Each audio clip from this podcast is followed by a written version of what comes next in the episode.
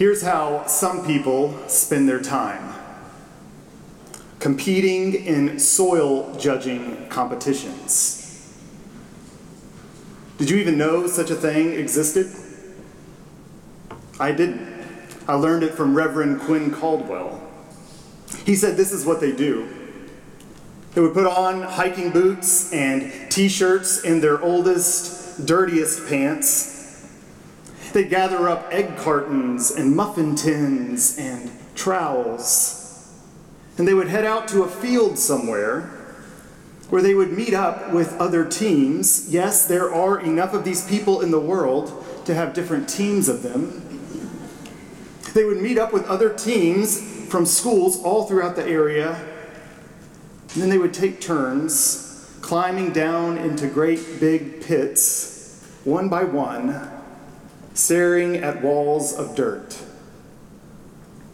There would be someone up on the edge of the pit with a stopwatch and as the seconds ticked by, they would frantically take samples from each layer of soil and they would deposit them into their egg cartons or muffin tins one by one to keep them separate and organized.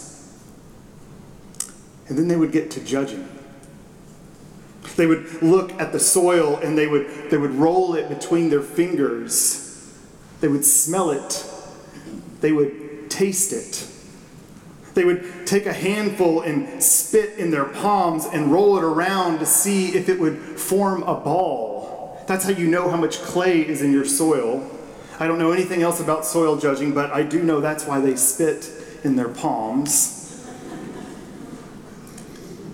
And they'd write all these observations down on filthy clipboards and they would make their pronouncements about what kind of soil it is. And then the judges would take all those sheets and they would tally them all up and they would compare them to what they knew the soil actually was. And then somebody would go home that day with the trophy for knowing the most about dirt. These people are amazing in their own weird way. They could tell you, like that, whether your soil was an entisol, which it is if you're living in Birmingham, or an ultisol, which it is if you're anywhere else in Alabama, except, of course, if you're living in the Black Belt, which you're obviously working with a vertisol. They knew exactly what kinds of building, if any, you should construct on your loamy, mixed, superactive, calcareous, typic torrifluvent soil.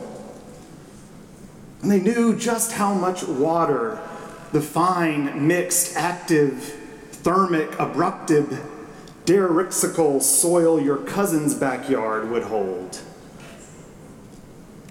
If there was a prehistoric sea there, once upon a time, they knew it.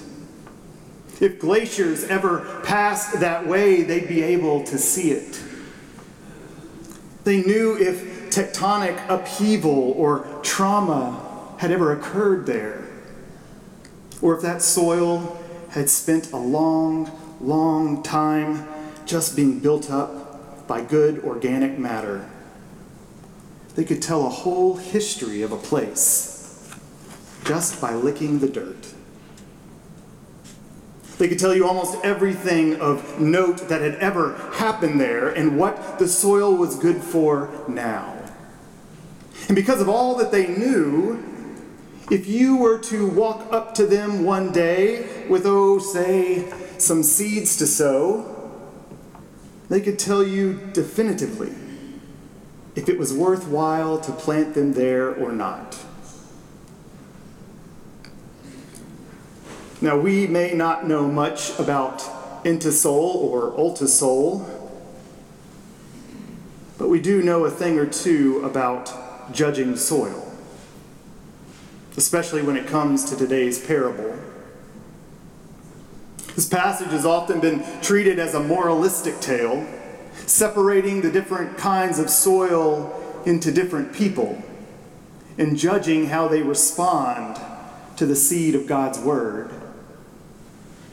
Growing up, I heard this parable taught and preached as admonishment. What kind of soil are you? Are you bringing in the best harvest of all that God has invested in you? It's the transactional model that we default to. The seed of God's word didn't take root and grow full and strong in us. It's because our hearts were too hardened. There were too many rocks and impediments in the way, or somehow we had let predators around us steal the joy of God's word from within us, leaving the garden of our lives dry, fruitless, and barren. I remember hearing these sermons and worrying about what kind of ground I was on with God. I worried about how many birds were in my field, how many rocks, how many thorns. I worried about how I could clean them all up. But what, what determines the type of soil that I am? Can I improve my own soil? I mean, if I was born a little rocky or a little thorny, if the circumstances of my life have somehow hardened me, does that mean I have to improve my own soil if I want to save it? We're dealt with such different hands genes and DNA and in the injustices of society. We don't always choose our soil. And plus, it is, isn't even just the state of the soil, it's, it's the sun and the rain, these things that are clearly beyond our control. I mean, this could seem like a really, really sad parable. Because the chances that the conditions will be just right for the seed to take root are so slim. One out of four. Seems practically tragic. We're either fertile soil or we're not.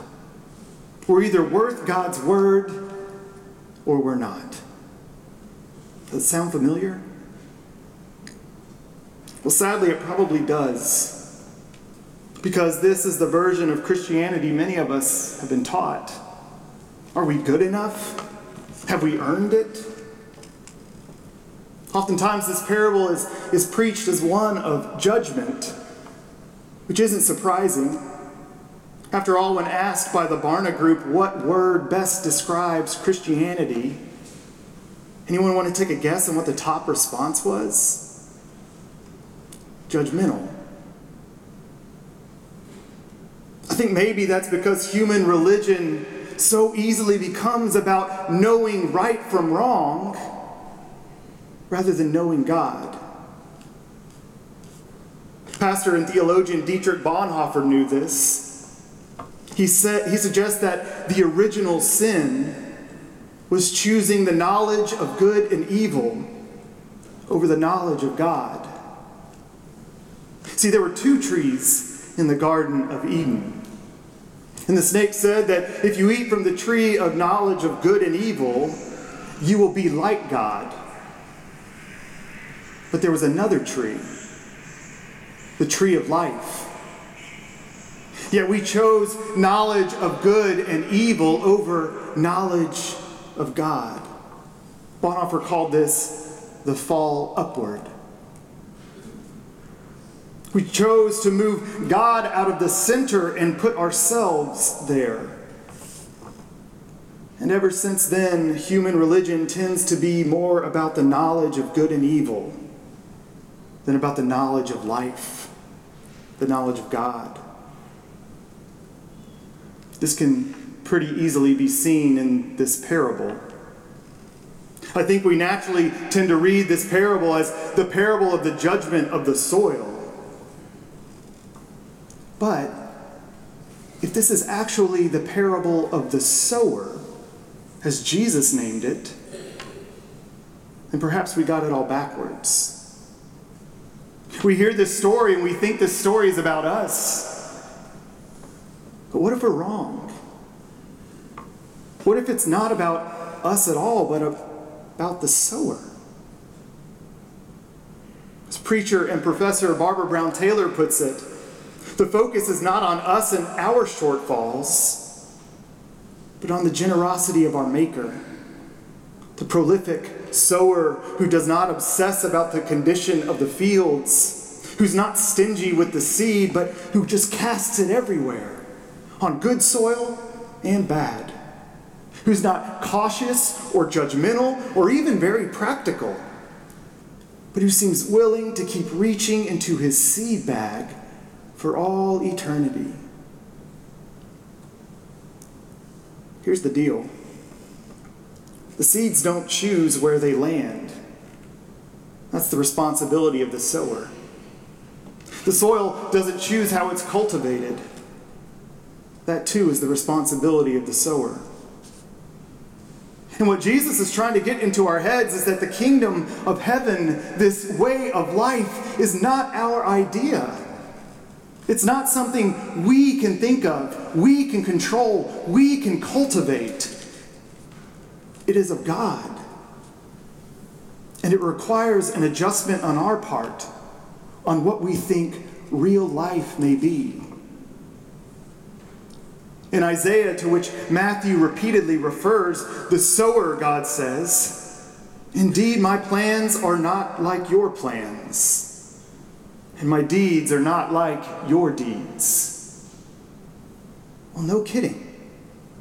If we were in charge, we would devise a much more efficient operation, a neater, cleaner, more productive one that didn't waste seed on birds and thorns and rocks, but concentrated only on the good soil and what we can make it do.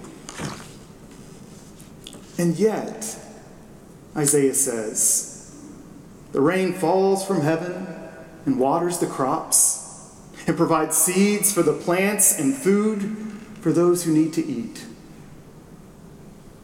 In the same way, God says in Isaiah, My word that goes out from my mouth will not return empty, but it shall accomplish that which I purpose.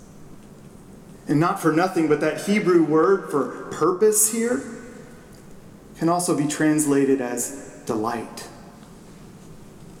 It shall accomplish that which I delight.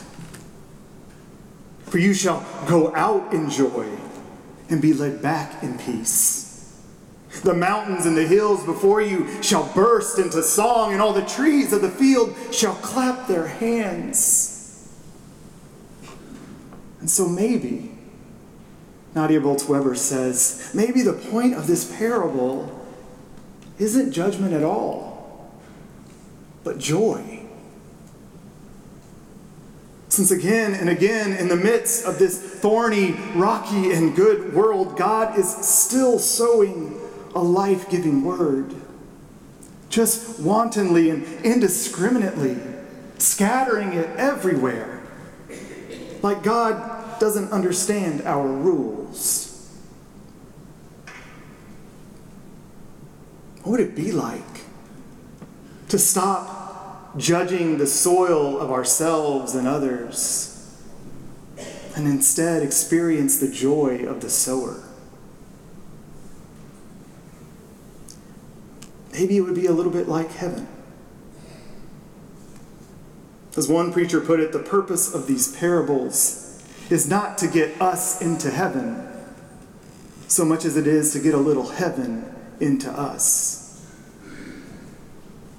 Because if we're honest, we're not a certain type of soil. We're the whole agricultural landscape. Because the truth is that none of us, none of us trust the gospel at all the time. None of us get it right all the time. We are people of belief and unbelief all at the same time.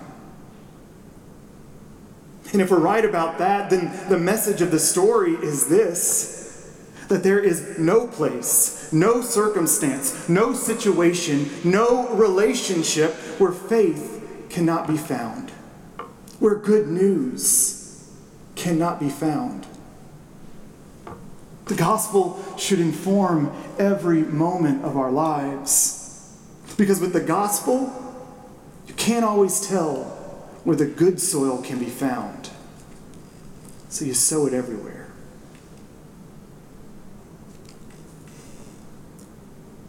Here's how some people like to spend their time guerrilla gardening. Did you know such a thing existed? It does. I'm friends with a few of those folks in this neighborhood, and I think there are some who are members of this congregation and sitting in the pews with you right now, but they are undercover. Here's what they do they get dressed in the most inconspicuous clothes that they have, secreting on their persons the tools of their trade. Like CIA agents strapping on weapons under their jackets, they hide work gloves and trowels and bulb planters anywhere that won't show when they walk down the street. And then they load up their pockets or their cars with seeds. And then they go cruising. Here's what they're looking for. Ugliness, barrenness, neglected urban tree wells, ugly roadside verges, abandoned lots, empty traffic islands in the middle of intersections. And under, under the cover of night, or surreptitiously when no one is looking, or sometimes in broad daylight, just trusting that anyone who sees them will assume that they have the right to be doing what they're doing, they start planting. And these people are amazing.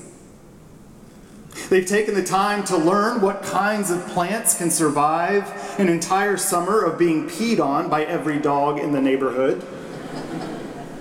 They've learned what will grow in compacted, polluted urban soil. They know which can compete with weeds without help, and they know which quote unquote weeds are actually good for the soil. They've learned what can thrive without watering in the middle of an intersection in mid July. They've made it their business to learn what will survive in the most inhospitable of environments. And not just survive, but redeem the soil that they're planted in. Which is to say, they know a thing or two about the dirt they're working with. And if the rest of us can't imagine how anything could ever grow in places that they are planting in, well, they don't consider that to be their problem. For those times when the forces of barrenness and decay are just a little out of reach, they've developed long range weapons. They call them flower bombs. A flower bomb, also called a seed bomb, is a small homemade ball of dirt, fertilizer, and hardy seeds, casually tossed over a wall or of a chain linked fence or into an otherwise inaccessible property. Flower bombs lie inconspicuous and inert until the first rain, at which point they begin to dissolve into small mounds and the seeds begin to grow. Their little piles of soil and fertilizer protect the seeds from birds and give them a head start that helps to establish them, even in the most inhospitable of places. And flowers bloom in the desert. I want to tell you something that if someone is a guerrilla gardener, chances are they're most certainly a skilled home gardener. They probably spend a lot of time planting in soil that they have made rich, fertile, loamy, airy, dark, and well fed soil. The kind of soil that might return 30, 60, or a hundredfold the effort that's put into it. And yet, they spend their free time casting seed on the road and among rocks and thorns. And yet, when it gets too hard to plant in close range, they concoct wildflower seed bombs in their kitchen when they could be smelling their own roses. And yet, they risk falling off fences, getting hit by cars on busy highways. They risk fines and censure just to plant flowers that they don't know for sure will grow in places the rest of us try hard not to even notice on land that isn't even theirs. All for the joy of seeing beauty spring up in the barren. Maybe. Maybe the kingdom of God is like this. Once there was a great judge of soils, the greatest there ever was, who just by looking at it, just by tasting it, just by smelling it, could tell everything there was to know about a patch of soil. All of its trauma, all of its glory, all of its history. And one day, that judge decided to change everything. And so that judge gathered a great army of sowers and into their bags, he poured seed with abandon, without thought of economy, and said, Take this seed, go out and sow. Sow some in the good soil for sure, because we, we need good soil and we need big returns so we can get more seed to plant.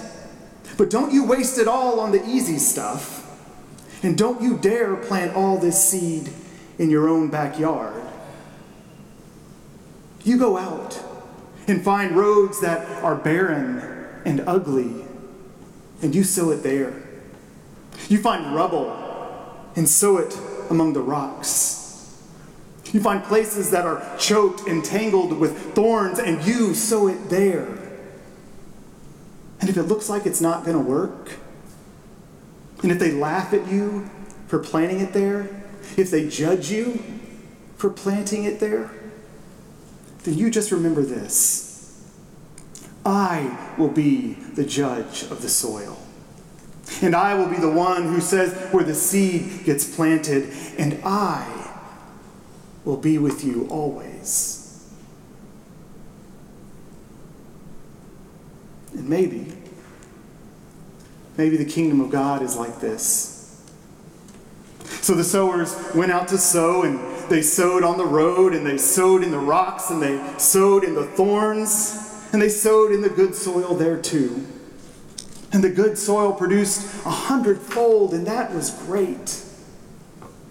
And many of the seeds were eaten by birds on the road, and many died among the rocks, and many were choked by thorns, but some were not.